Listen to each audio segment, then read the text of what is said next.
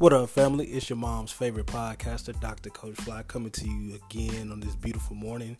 Another great opportunity, another chance, man, another blessing if you're being able to listen to this or and and hear this. You you know that you got another opportunity and another fresh week, um, another blessing that the Lord allowed you to see. A lot of people, you know, wouldn't afford that afforded that blessing, but you were.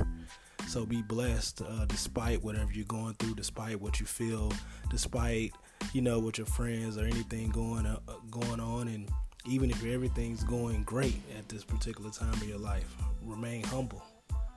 Because you never know when it's going to be your chance and and your time to go through something, and you're going to need the people around you to support you and see you through uh, the things that you need to see in life, and vice versa you know, when you're up, you should be, you know, accountable for your friends, accountable for your family members, your spouse, and everyone that you love. You should be there for them.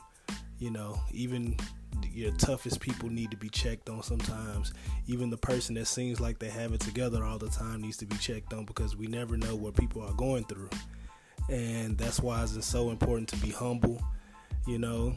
In Second Corinthians 7 and 14 says, If my people who are called by my name will humble themselves and pray and seek my face and turn from their wicked ways, then I will hear from heaven and I will forgive their sin and will heal their land. You know, God, you can't be boastful, can't be bragful, can't be, you know, all about self when it comes to God.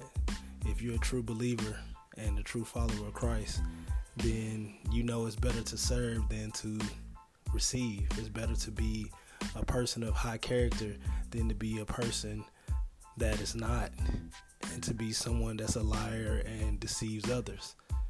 So remain humble all the time, man, and check on your friends, check on your family members, and, and people that you love because that's so important in this day and time. And everything that we're going through now, we see that things are not um, guaranteed.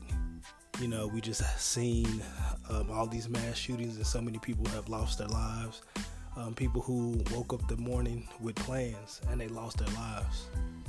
So remain humble, stay prayed up, and remain a good person always. The things that you accumulate in this life, your uh, positions or titles that you attain, they mean nothing. People will remember you for your kindness and how you treated them that's what people are going to remember your humbleness and your kindness. Everything else, you know, it, it really doesn't matter in the kingdom of God. So I just want to make sure that everyone is staying focused, humble, and kind out there. Y'all keep pushing. Y'all have a good week, man. Remember, humble yourself, pray, and stick to the plan. Let's go. Don't be satisfied.